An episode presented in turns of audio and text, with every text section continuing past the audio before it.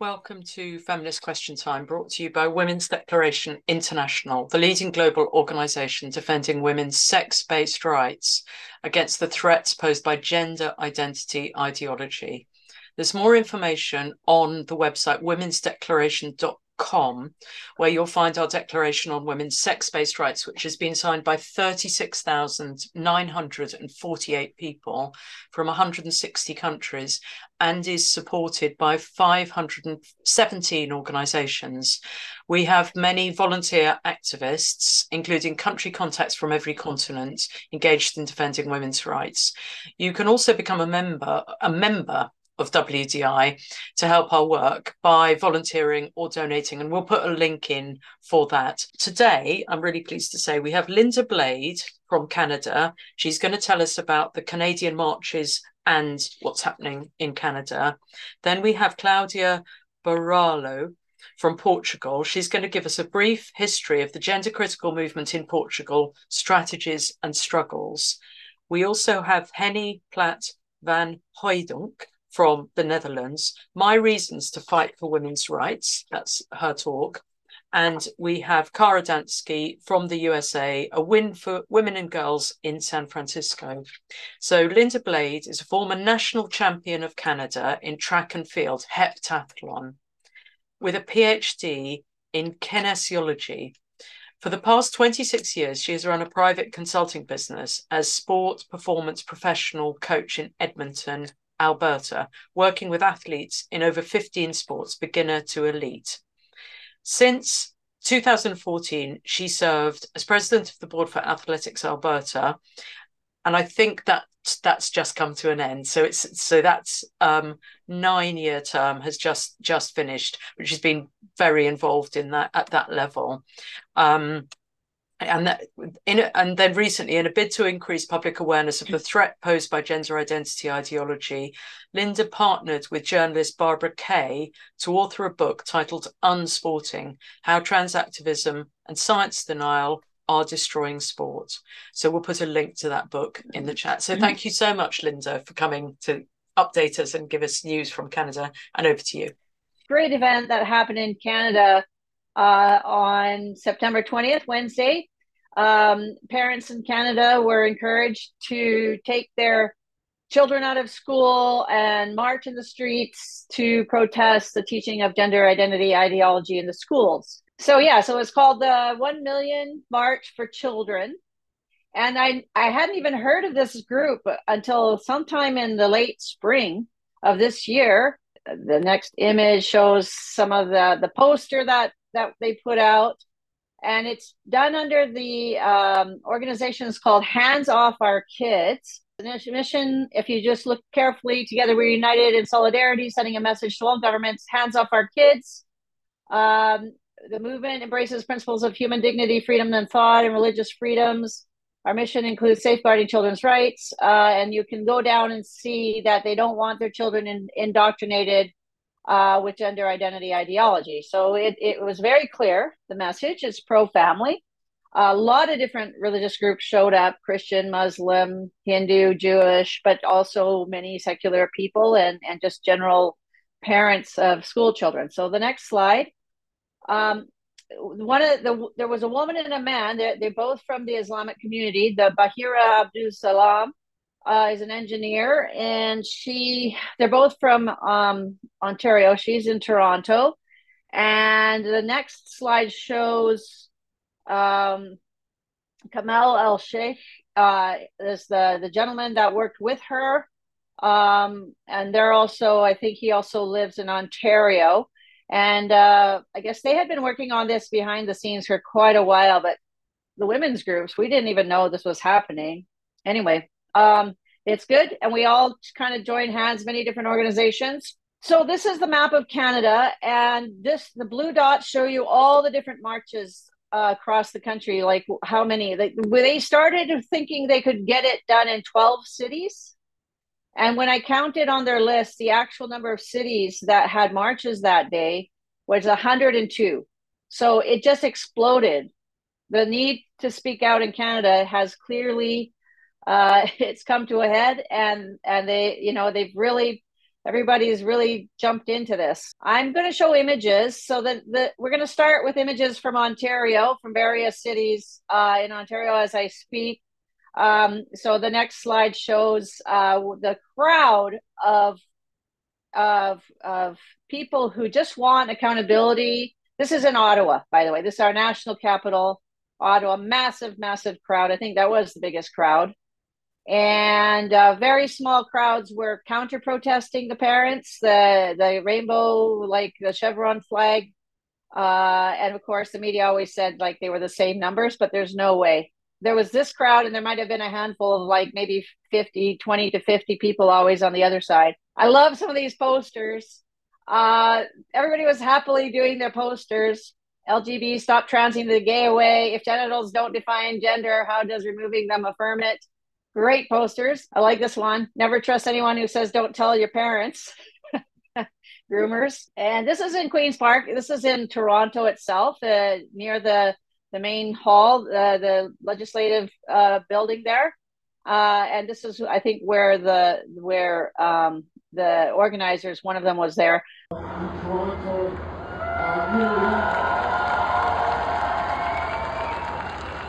We also a, a private school and uh, I also teach part-time as a professor and you can hear somebody saying, leave our kids alone. And that was a common chant across the country. So here's a, a capture of the president of the Labor Council, the local union uh, in Ontario. Um, they were caught. Uh, a, a, meeting was leaked that they want, they were uh, in, uh, contacting and directing Antifa to go against the the protesters and the parents. So uh, obviously, the labor unions were not on our side. Uh, right away, they went to the other extreme, which was interesting. And oh, and then after the fact, this is our Bell Canada, one of our networks, the telephone company, is offering sessions in case people were had hurt feelings after the marches that they could get a healing session through the telephone company, which I found just I found this one of the most hilarious outcomes. Anyway, that was the that was the the situation in Ontario, and now let's move across the country to the next slide. Uh, so this one was in Saskatoon. I just wanted to show you uh, an image from there. So this, I believe, this was in Saskatoon, and one of our women who is on WDI Canada has now written a Substack about all of this. And if you look at the next slide, I believe it's on, um, yes. So she goes by Shar Kate. And this is Saskatchewan, the storm, SOGI storm. SOGI, of course, we, as we know, mean in Canada, there's a curriculum called SOGI 123, sexual orientation and gender identity. And so you'll see a lot of the signs um, in all of these next few images saying no SOGI 123 because this is the actual curriculum coming from the Yogyakarta UN people through the Canadian um, um, bureaucracy, I suppose, education system. And so, yeah, this is this is big one. So you might want to check out Shar Kate um, over the next and on gender the genderdissent.com Oh, and by the way, in this particular province, uh, the premier, the, the, the premier of the province, has put through a bill that will make it uh, the parents must be informed if a child uh, wants to uh, have a new name and new pronouns. And a judicial uh, ruling just said they can't do that. And so, this Premier Scott Moe, uh, this is what Premier said, our government extremely dismayed by the judicial overreach. Um, the best interest of the children is to ensure parents are included in their children's education, in their classrooms, and in the important decisions involving their children. This is the statement.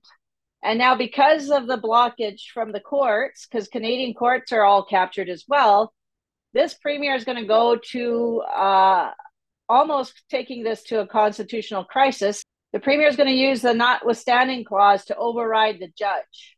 And this is the most extreme thing a premier can do to um, to invoke the notwithstanding clause means that they will he sees it uh, that he can override a judicial ruling, uh, and of course, all the all the woke or I guess normal legacy um, mainstream news outlets are saying that this is, you know, there should be no reason why the premier should do this, and this is unnecessarily overreaching with the Constitution and blah blah blah.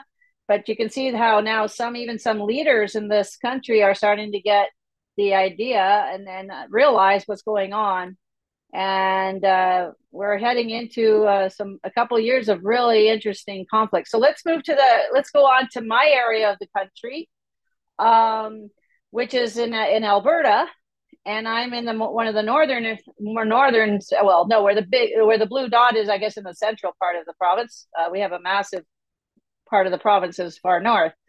So um, uh, the blue dot at the very top of this is where the oil sands are. This is Calgary. So the first one is in the city of Calgary, uh, which is to the south of me. And then the next one, I believe, is the Edmonton crowd. And let the video run. You'll see their signs. These are just great people, normal people.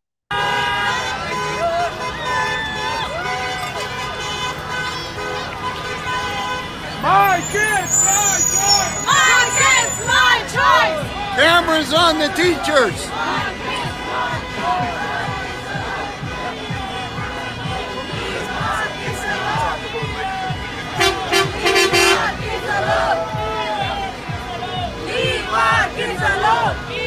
And there I am waving my flag. Um, and um, so it was fantastic. And by the way, that group of that was walking through, it took the crowd was so big it took 10 minutes for that for all of them to walk through so that was just a small clip of a 10 minute um so many i think it must have been at least five to 10,000 people i mean just walking and walking past so here's the small anti pro counter protest crowd and and imagine imagine that the media was saying the crowds were the same size um, it's quite a joke. And and I, I, want you to notice that building behind the building behind. Okay, you see the chevron flag, the prog- progress flag, and then you see the title on that building is the Alberta Teachers Association. So they literally, the Teachers Association was literally saying they were on the side of the pro the counter protest, and that big flag was on their parking lot, their parkade for the Teachers Association. They put up the big flag. Uh, the big protest was opposite side of the street, so it was a big middle finger to the to the parents. And then something happened. I think a couple guys from the parents' protest got over to that parkade and ripped the flag down. Somehow they got that flag off there. So it was a kind of turned into a game of steal the flag. And now I want you to see the next image. So now the Edmonton police are looking for these two guys who took the flag down and and they're being accused of these are hateful people that they have to find they have to find these two guys. Anyway, it's just so silly. The whole thing is silly. So now we go over to the West Coast and we have images from Vancouver and Victoria. Um, Meghan Murphy was in the one at the the the far farthest furthest west. So Meghan Murphy was showing even in the lead up uh, on the day before, you'll see on the September 19th, um, she was showing emails from BC Human Rights Commissioner uh, saying that this thing was hateful, that there's anti-trans, anti um, denying the existence of trans gen- and uh, gender diverse people. So they were already starting to try to try to um, tell the public that be careful. There's a bunch of hateful marches coming up. And this is, again, just sight and sound. Vancouver, I believe this was Vancouver.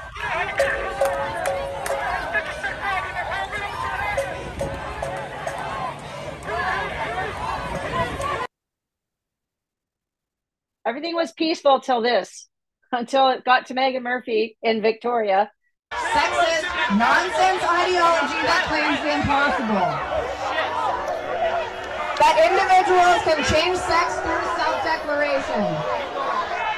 That claims it is possible to be born in the wrong body that says if a girl or a woman sees a man in their change room and that man the police let trans activists and Antifa invade the parents and the crowd where Meghan Murphy was speaking.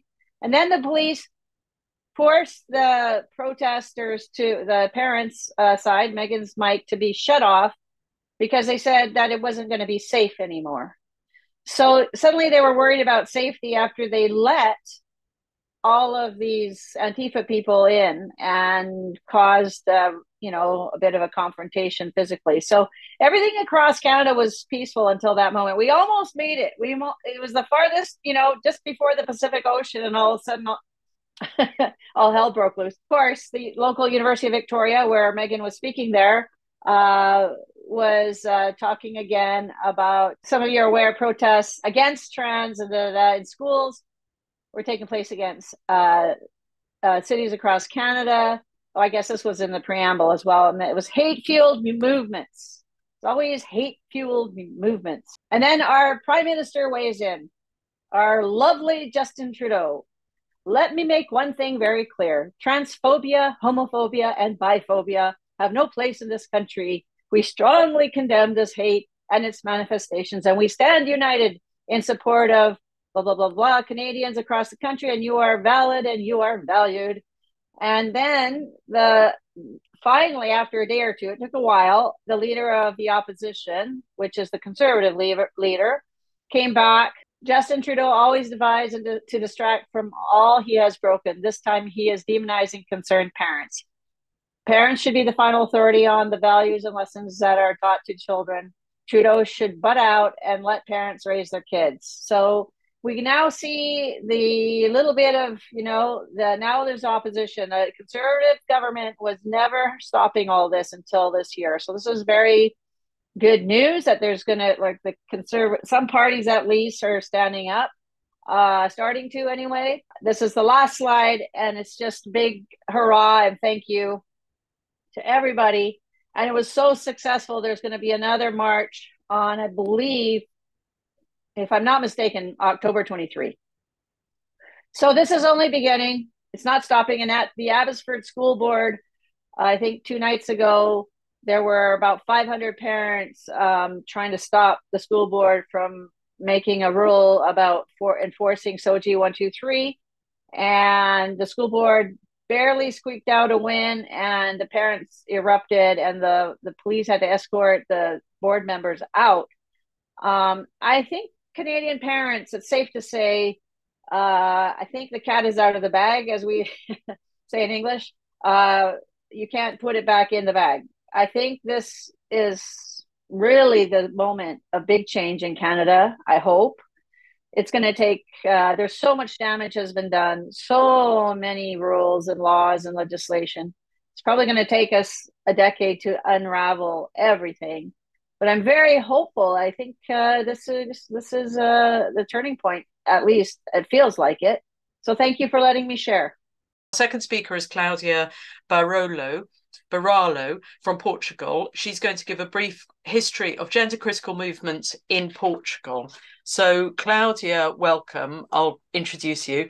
So, Claudia became a more or less known um, person in the Portuguese lesbian community due to her projects. One of the most important was, or most known, was called Leswork, which was a lesbian network, 2009 to 17, with more than a thousand women in Portugal who started promoting dedicated events like dinners, picnics, paintball games, speed datings, annual camping, and parties. Only the parties were open to everyone. Liberfem was another party, but for women only. A few years ago, um, Claudia was focused on gender critical movement in Portugal, and more than one year ago cre- created Gender Critical Lesbians. Claudia's aim is to help put together people who want to share creative and peaceful ideas to clean the mess and avoid more damages that gender ideology has been creating in our lives.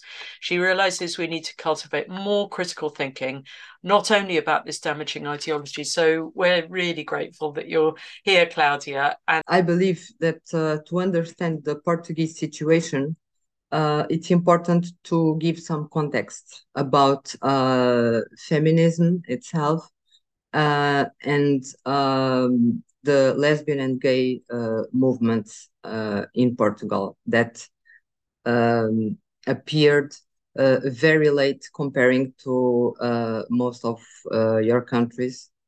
Um, and um, well, we need to be aware that we had a dictatorship during almost 50 years and um, homosexuals were persecuted and the feminists uh, were focused in um, dealing with the dictatorship. So women were quite important, and their struggles were um, were quite uh, how can I say um, directed to to this problem uh, we were dealing with. So just to give you some uh, context, uh, Portugal is this really small uh, thing we can see here um, in the corner of of Europe. It's um, it's a very small country. We are comparing ourselves all the time with Spain, um, despite our governments having uh, they are are inspired also uh, by countries like uh, USA, uh, Canada, also uh, according related to this issue of uh, gender ideology and uh, Spain. We are comparing ourselves all the time uh, with Spain, our only uh, neighbor. so what happens to Spain uh, sooner or later might happen uh, in Portugal too. That is something uh, to be worried about. Get back to the future. Just to give you some context, um, I could not find uh, many stats from the beginning of last century. Um, I wanted to compare um, illiteracy in Portugal uh, in the beginning of the century. Uh, very, very few people had access to uh, schools. Women having access to education were a clear minority from the elite.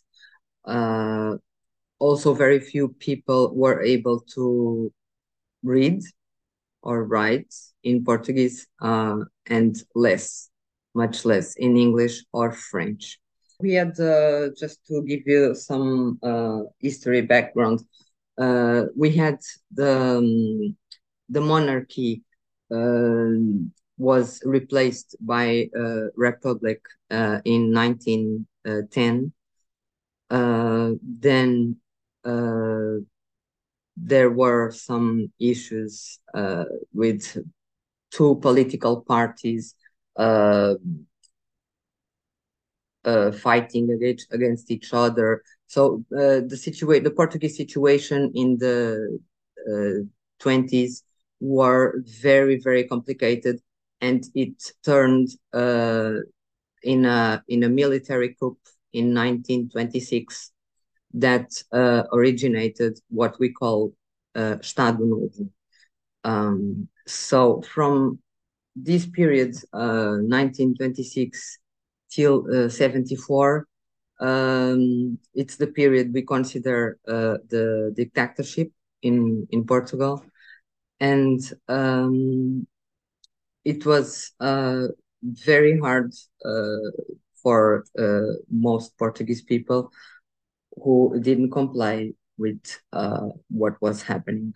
Uh, we need to be aware that it, Portugal was not the only dictatorship at the time, right? Because um, other countries were suffering from the same. But our situation is a bit uh, particular for many reasons.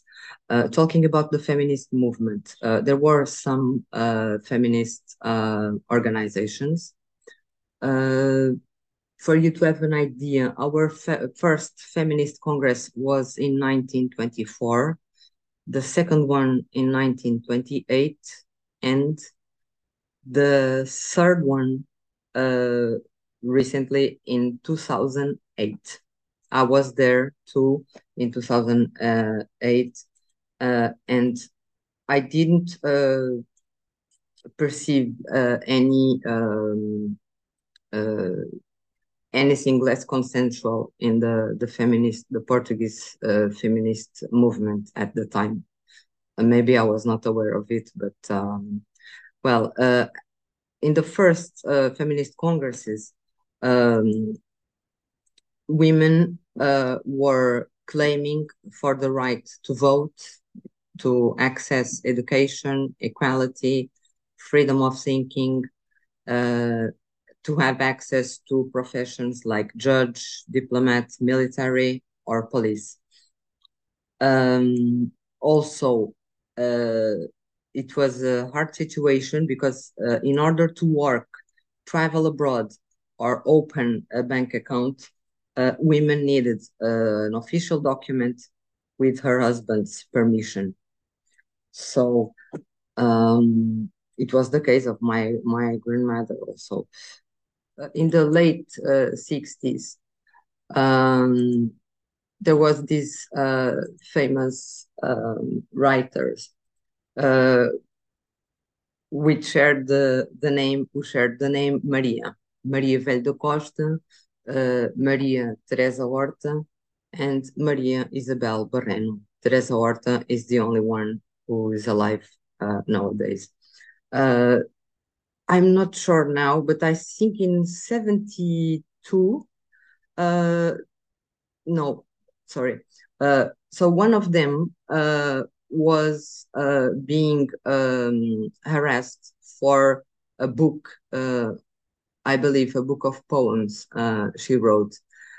And she was commenting uh, with her friends um, about the situation, about the harassment. Uh, and one of them came up with the idea, wow, if one woman can make such damage, can you imagine how it would be if we would do something together? So they created this book. I have the last edition, uh, Novas Cartas Portuguesas. Uh, it means something like uh, the new uh, Portuguese uh, letters. It was, were criticizing many things like the war, uh, because Portuguese were at war with their ex-colonies. Um, they were talking about rape, about uh, pedophilia, about uh, the situation uh, of women in Portugal. So it was very uh, it is a collection of texts and poems and essays. So it's a collection of, of many things. And uh, it is not signed, so nobody knows exactly which one of them wrote what. Uh, at the time, the strategy of the government was uh, not properly censored in the beginning. Uh, they would allow some uh, books to be published in order to punish the editors uh, and the authors. So they were allowed to publish the book so they could um, uh, persecute people who bought it, the writers and the editors. Um, it's also important to to refer that uh, uh, there is a very important book called uh, Mulheres da Minha Terra, Women from My Country, from Maria Lamas, uh, who is has a huge collection. Unfortunately, I didn't put the, the image here. Who has a huge collection of the of women uh, working in the fields, working in the factories.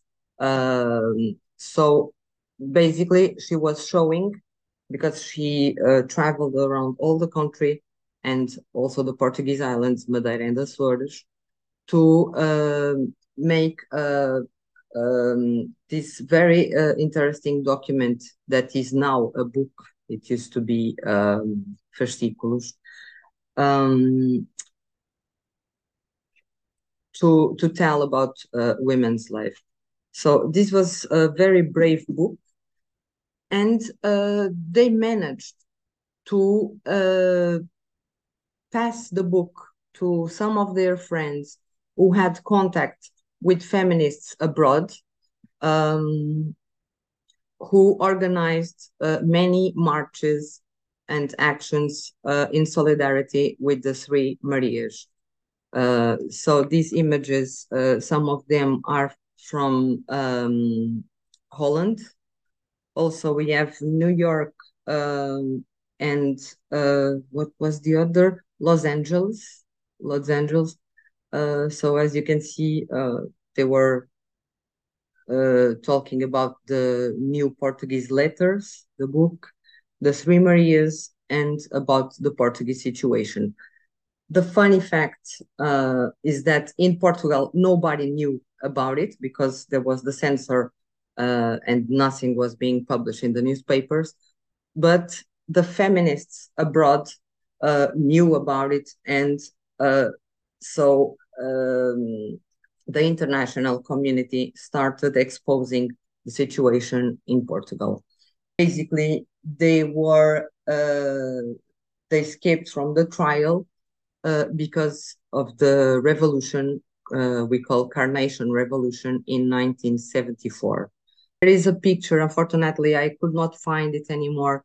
There is a picture of the feminists uh, from Holland uh, on the rooftop uh, of the Portuguese embassy in Hague uh, with, uh, como se diz, faixa, uh, with, um, I, I don't, I'm sorry, I, I forgot the English word, faixa, uh, saying uh, free the three Marias. This is a very interesting picture. Unfortunately, I could not find it anymore.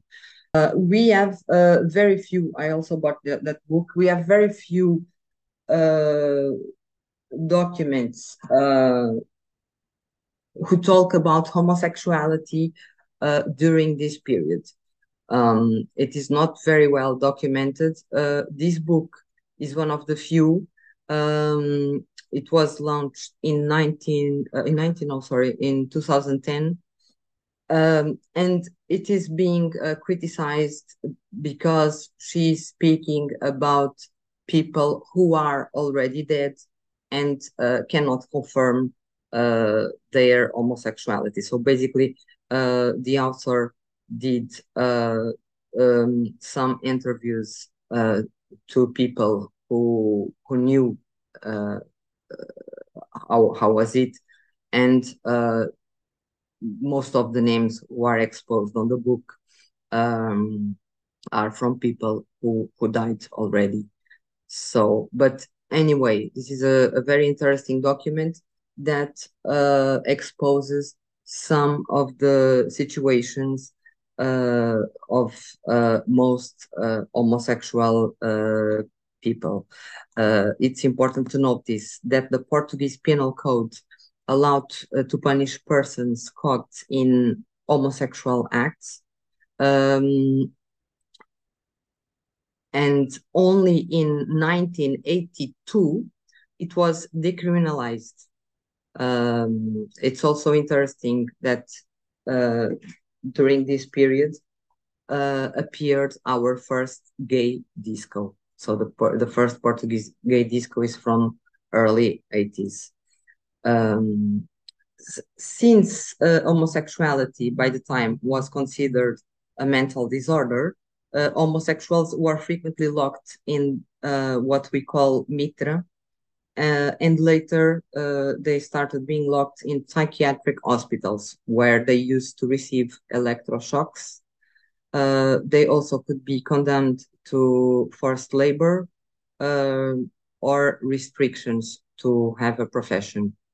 Only in 1986, with our integration in European Union, homosexuality uh, stopped officially to be considered uh, a mental disease. Uh, only in late 90s, our first gay and lesbians charities uh, were founded, uh, as well as the first edition of uh, the Lisbon Gay and Lesbian Film Festival. It is the oldest movie festival in Lisbon. Uh, we have many festivals now, the French festival, the uh, German festival, the Independent Festival, the, but this is the oldest one. Um, it is uh, today is the last day uh, of the the festival. It is occurring now. and I believe it is in the 26th edition. Curiously, the Lisbon Gay um, and Lesbian Film Festival changed its name uh, in 2007 to Lisbon Queer Festival. So this is a very uh, interesting, uh, uh uh. So this was a, a, a tip that something was changing in 2007. But generally speaking, it, it, was not much. By the end of the 90s, we also uh, the the gay and lesbian associations start the street celebrations we call Arraial. Uh, also by this time appeared the first gay hotel, um, the first gay Portuguese magazine, and the first gay website. So everything at the same uh, period. In 2000, we had our first gay pride march, only in 2000. Um, and uh, in 2009, I have launched Leswork, the first lesbian social net social network uh, um, dedicated to lesbians, uh, with uh, which we organized many events for lesbians till 2014.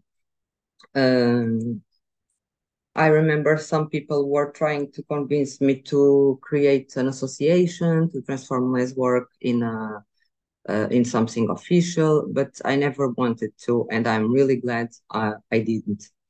Um, when uh, Leswork disappeared, we were uh, more than 1,000 girls, uh, and uh, it's sad to know that many of these girls uh, claim to be non-binary, use uh, strange pronouns, and uh, some others uh, started making uh, mastectomies, uh, taking cross-sex hormones, and identifying as men.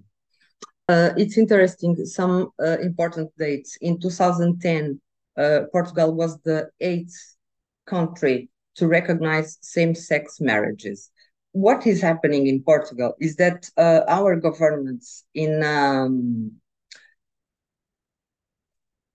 um, realizing that we uh, were too late in the um, lesbian and gay uh, recognition of uh, their rights to have their uh, unions uh, officially recognized and all this stuff they started to compete with other countries to check who will be the first ones to approve certain uh, laws and rights and things uh, sold as rights.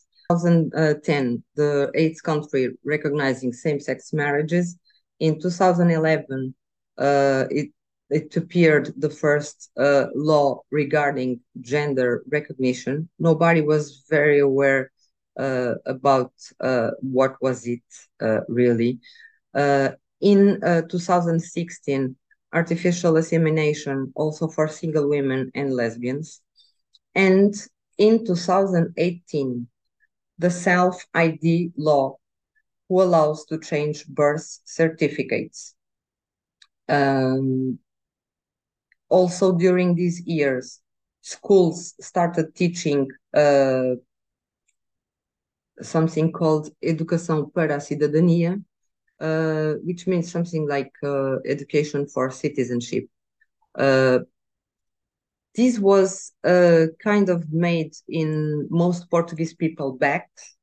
Uh, I believe it was during uh, ho holidays, during vacation times. it was very fast. There was no any discussion in the Portuguese community, so most people were kind of uh, caught uh, by surprise. nowadays, this is bringing some huge discussions about the contents of this um, of educação para a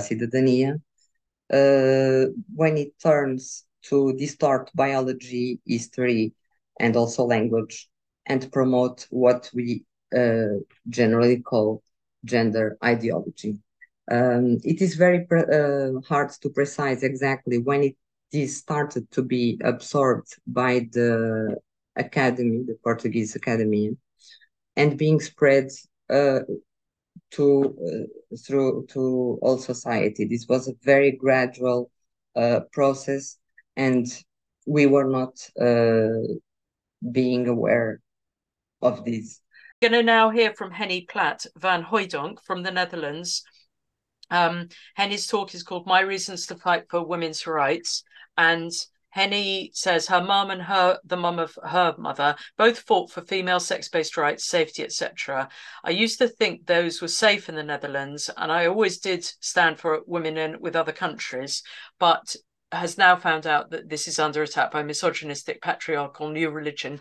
Henny had to fight back. So thank you so much, Henny, um, and over to you my mom and my grandmother uh, were were active in, uh, in in in the fight for more rights for for women. So I was I was taught from a very young age uh, that that generations before me had fought for what we had, and until a couple of years ago, I always thought, well, that's okay. They they they've delivered that fight, and now uh, we can can can continue make the world a little bit uh, a better place uh, I was taught very young, uh, you know, you should always, as a woman, never be dependent, never be dependent, uh, be independent, go study, uh, go uh, find your own job, make your own living, uh, etc. And when I was younger, I was uh, very active in in the labor youth organizations, student unions, Dutch peace organizations, all all those. Well, always had something like, you know, you have to make the world a little bit a better place. I like uh, like Joe, I studied to become a teacher, uh, social sciences and and history, but uh, I never ended up uh, before a classroom because I uh, I found uh, I found another job. I work for one of the biggest Dutch unions in in the Netherlands, and through my work, I well I I found out women in other parts of the world, countries like India, etc. Well, they deserved uh, they they have less rights they have less safety uh, etc than men and we are working through uh, amongst others international responsible business conduct to make the world a little bit better for everyone and well then i think it was about two years ago uh, i first had uh, i first found out in the netherlands there was a sports club for women and the man demanded access because he said he felt like a woman. I had something like, well, this is funny, you know, we fought for special places for women. What what what's what's happening over here? This must be some sort of exception. And then I started to read more. Uh, I uh, I've read uh, the books by uh, by Kathleen Stock and by others, and I had something like, okay, everything my mom and my grandmother fought for is in danger. And it's in danger by a, a new sort of, of religion because you know uh, like i said uh, i'm your typical uh, really left-sided uh, uh, socialist atheist pacifist activist uh, whatever you, you, you call it kind of woman the, the, the, kind they're always talking about the typical ladies from the left okay that's that's me and uh, then I had something like, okay, this is like some sort of religion, and they want me to believe that I have to give up uh, our sex based rights because a man wants me to share his belief. Uh, I don't believe I'm going to do that.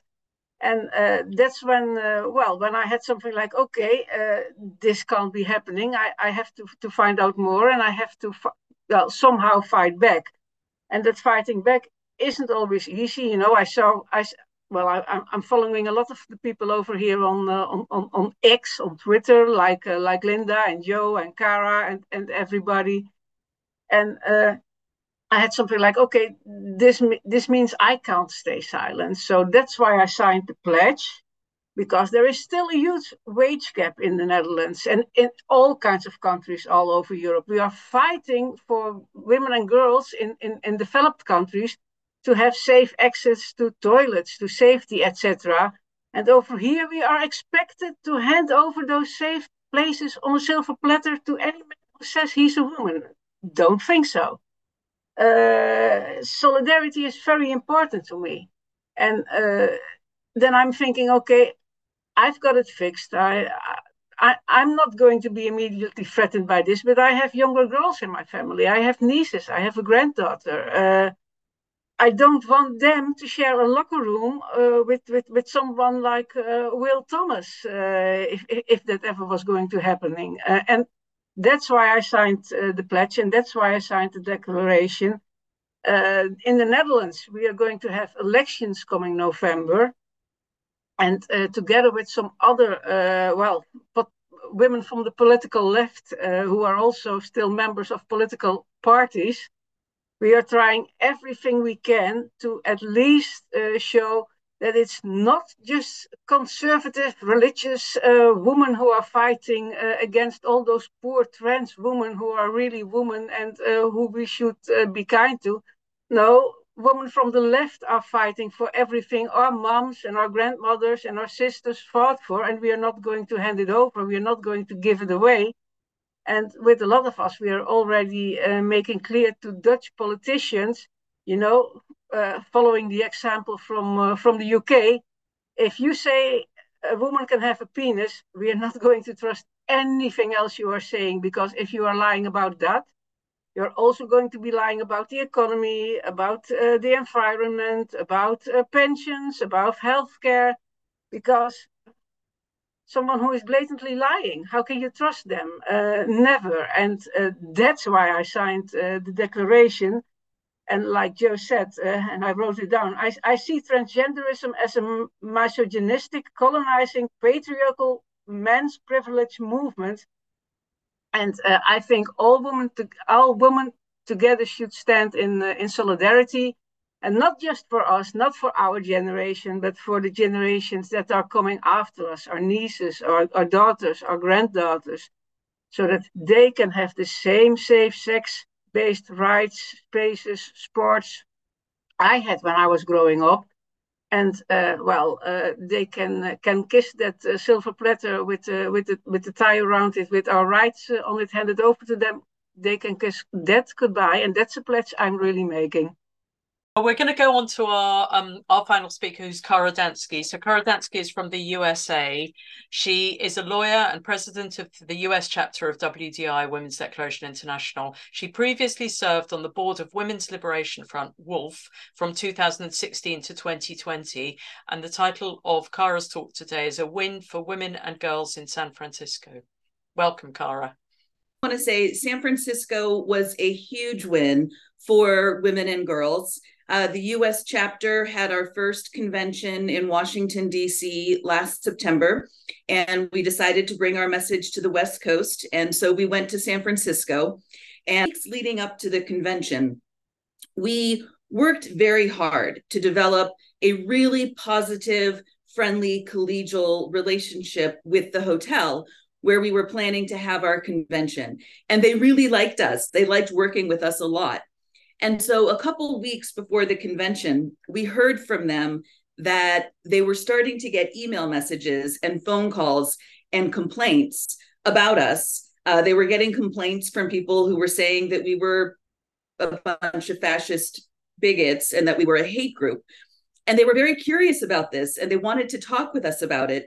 And so we had very candid conversations with them and we explained that we are about women's sex based rights and they were kind of shocked that people were calling us a hate group. And so we spent a few days being very terrified that they were going to cancel us because, as many of us know, all around the world, when women have gatherings to talk about our sex based rights, it's par for the course for venues to cancel us. And so we started scrambling and thinking we're going to need a backup plan and what are we going to do when women have booked flights and hotel rooms and how are we going to handle this? And as the days went on, it became clear that they actually loved us and they had no intention of canceling it. And the hotel staff, our main point of contact, put us in touch with the head of security. And Megan Rose, our vice president, and I had multiple conversations with the head of security, and he loved us. And it just became clear that they weren't going to cancel us. They were going to be there for us. They wanted to support us. They love our message. And the, the head of security was planning to have security guards there the whole time to make sure we were safe. And that's what they said over and over again. Our priority is to make sure you have a positive meeting and that all of your attendees stay safe, stay safe. And he even went so far as to say, My goal is to have a female security officer in every meeting room throughout your convention, which was fascinating because not only was that a really good idea, but it also made it very clear that he understood our message. Now, that ended up not happening because it wasn't possible for staffing reasons. But the fact that that was his intention told us right off the bat that they were with us. So that was really, really good. So, a few highlights. We had just over 100 women attend from all across the US, and I'm happy to say we had some guests from Germany. Uh, WDI Germany was there, and we were very happy to have them. Our presentation topics included a wide variety, including reproductive technology, women in academia, uh, intersectionality, women joining forces across racial and ethnic and religious uh, differences. We talked about lesbians and lesbians' role in the women's liberation movement. We talked about lesbian only spaces, we had breakout sessions on desisted women and detransitioned women. We had Laura Becker, who is herself a detransitioner. She came to give a breakout session. So we covered a wide variety of topics, and it was really great. We got very positive feedback. um, women just had a really good time. I'm sorry to say that few of the sessions were able to be recorded. We did have some sessions recorded, and we hope to be getting those out as soon as possible. But um, we had some challenges related to our audio visual, and so we weren't able to record all the sessions. So I'm sorry about that. Um, so what happened was we had a very successful discussion on Friday evening of the convention. We talked about radical feminist tactics. Lierre Keith from Wolf was there to talk about the strategy of nonviolent direct action. Lauren Levy was there to talk about consciousness raising in the second wave and how we might benefit from consciousness raising in our movement today. I gave a talk about uh, legislative and legal advocacy in the women's liberation movement, and it was very peaceful and fine and positive.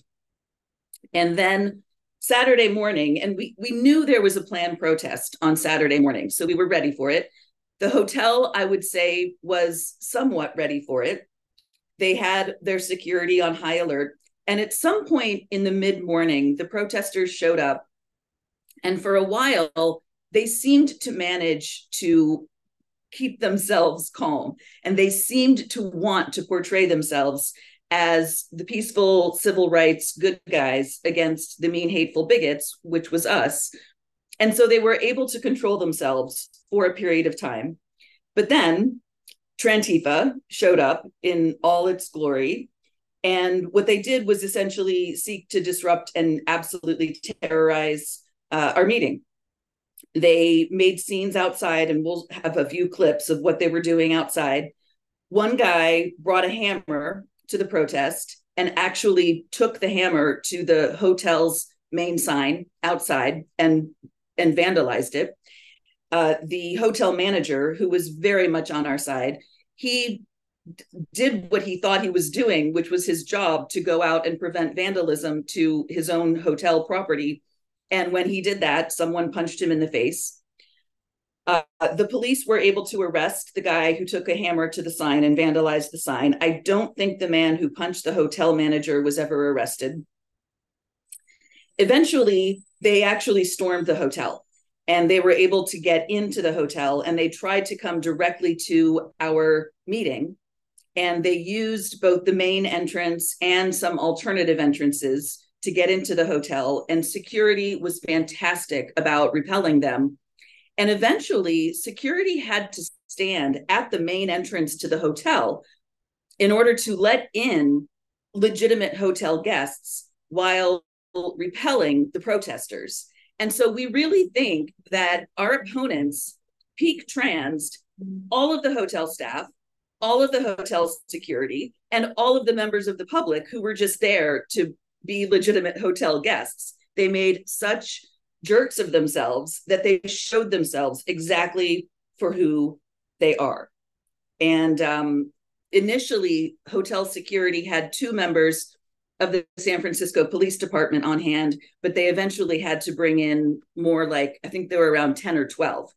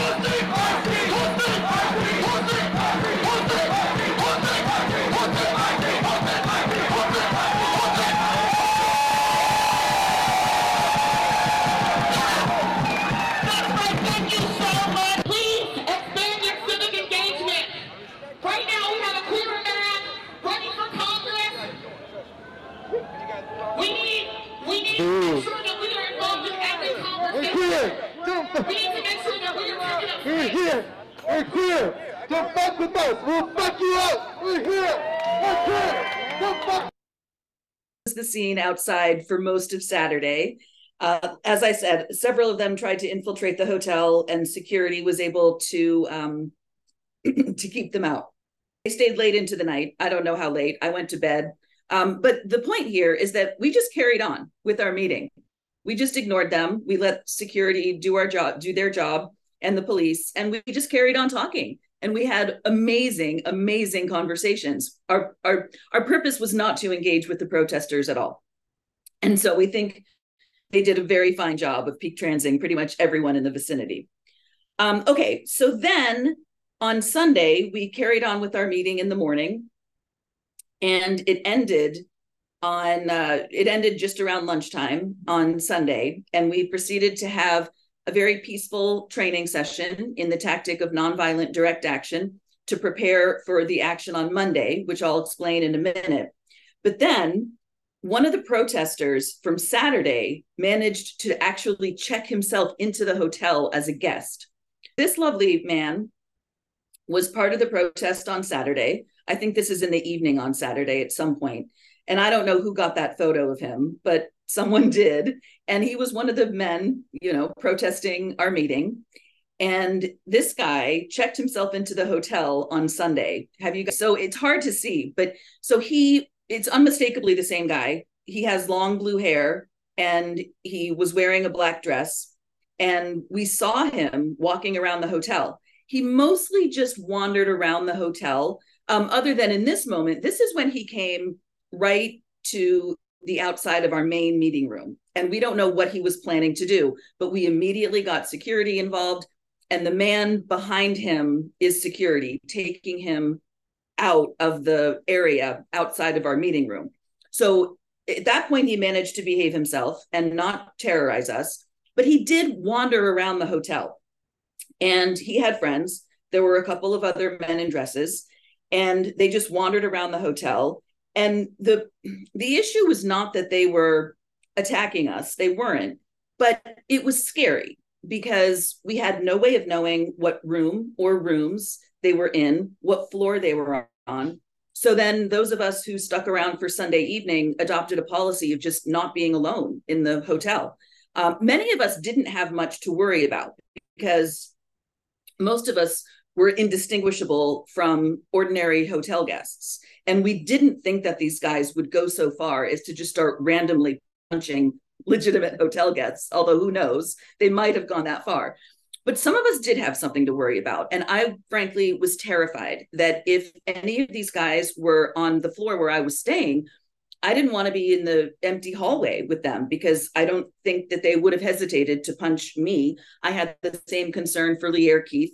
Uh, these guys know us by name. Every time they follow us around the country, attacking us at our events, they always name me and Lierre, and they often put photos of us up on their protest materials. So I was really legit terrified of this guy. Um, but it was fine. We we had a buddy system, and we didn't let anyone be on you know be on any of the floors alone, and and it was fine. And then, um, for reasons we don't know, he was escorted out of the hotel Monday morning, and it was pretty funny because I went to check out, and I saw him standing at the hotel guest seemingly arguing with the front desk. And I have no idea what they were arguing about. I don't know if he did something to justify them kicking him out of the hotel. I don't know if he just didn't want to pay his bill. I have no idea. But uh, one of us, a woman named Laura, Lauren, saw security escorting him out of the hotel Monday morning, which was great. Uh, and then he showed up at our Monday action. So I just want to say quickly about our Monday action. Um, we we were very we, we were at City Hall to do a nonviolent direct action. We stood there we we all gave speeches in support of lesbians in particular, and uh, the police were very effective. And the the same protesters showed up to protest our city hall action. And the next clip I just want to show quickly is uh, several clips that a woman named Lauren put together, specifically of me speaking. And I I was doing what I was doing very deliberately to make a point, which I think you'll be able to see. So we'll use the liberal state to protect themselves. Hello, San Francisco! We are so happy to be here to stand up for lesbians. I'm so happy to be here. I'm Kara Dansky. I'm the president of the U.S. chapter of Women's Declaration International. We are an international organization that stands for the sex-based rights of women and girls, including lesbians, and we are so happy to be in San Francisco on this beautiful day to stand up for the rights of lesbian women and girls. No fascist USA! No What do we want? Fascist! So I just want to point out, we are here giving speeches we are very calm, we are very happy, and these people are screaming at us like the lunatics that they are. Teresa, That's why you're a fucking fascist! About race culture. These people could not be more proud to support race culture right now. Fucking victim! Okay. You couldn't be a bigger fucking victim!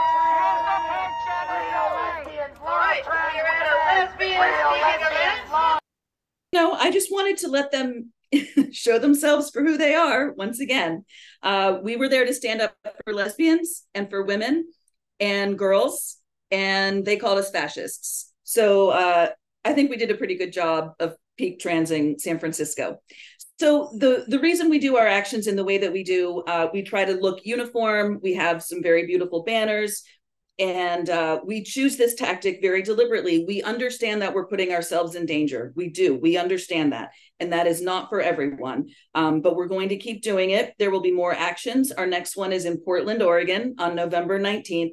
And I just want to convey that the energy and joy and hopefulness were palpable. And women who attended reported that to us. Everyone who attended both the convention and the action felt like it was a really, really positive experience. So, um, yeah, we're declaring San Francisco a win for women and girls, including lesbians. Thanks very much for inviting us along today, um, Joe, because uh, we're getting really excited about the book now.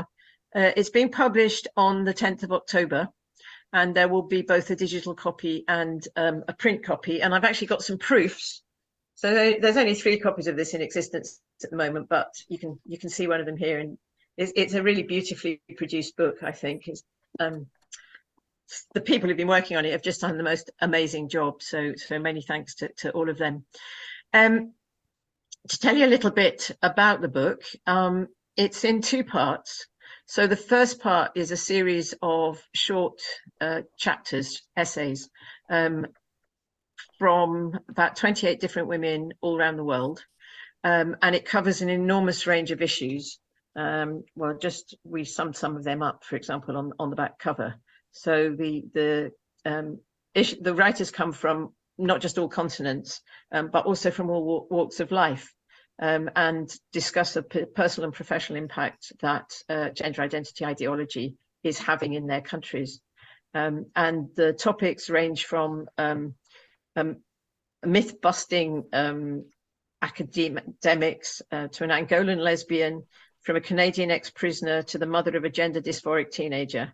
Um, the articles cover grassroots resistance in Japan, women's spirituality, reproductive exploitation in South America, and just a whole load more as well.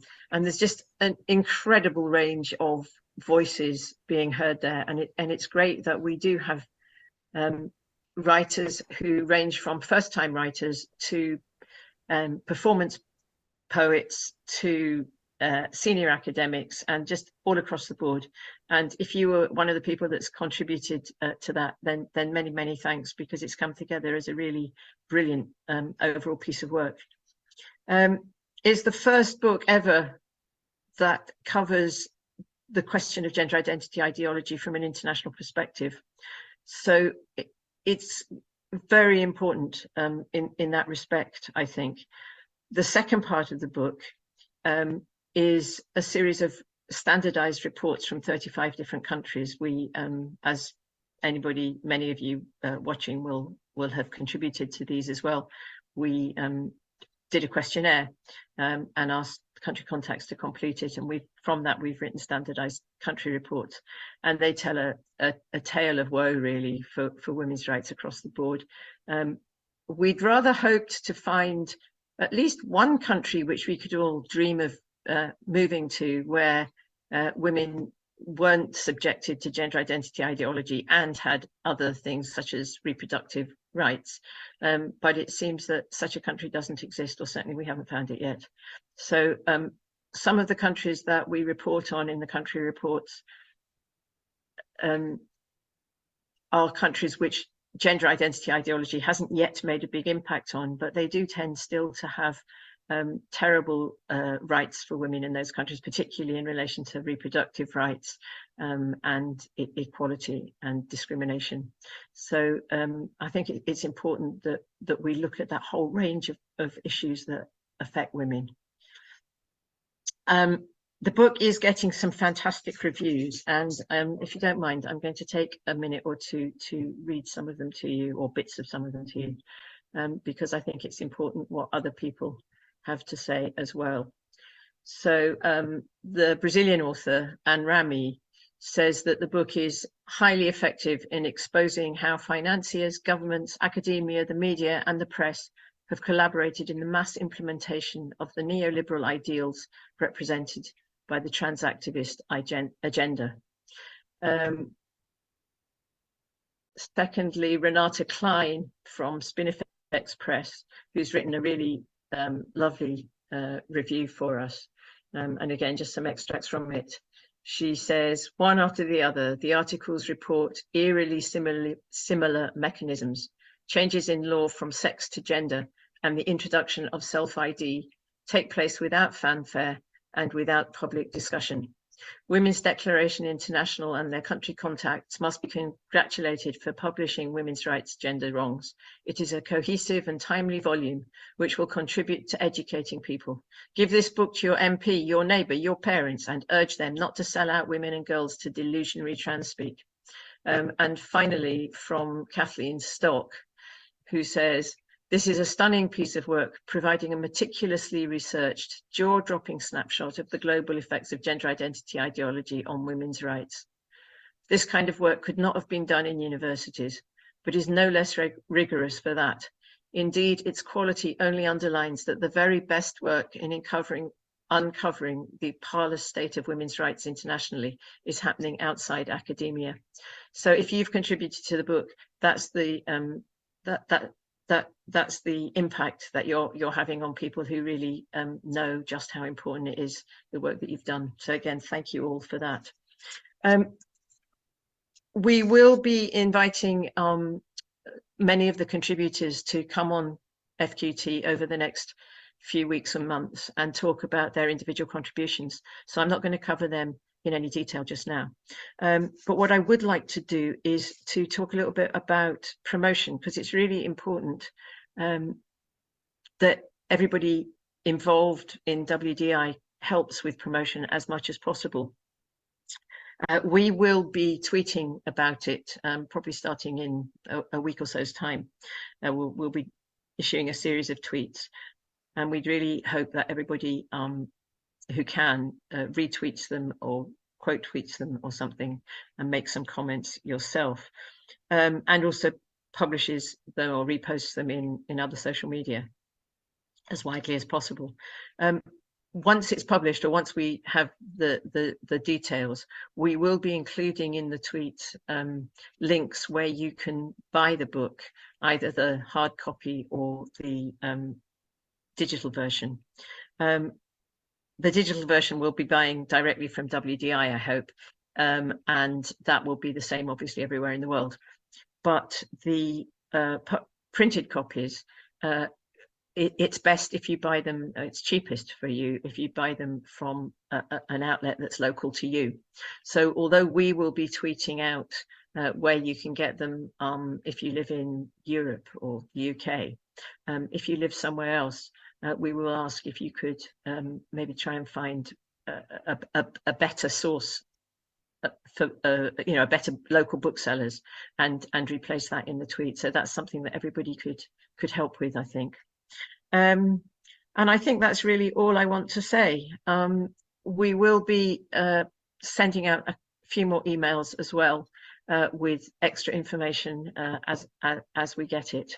And thanks very much again joe for having us along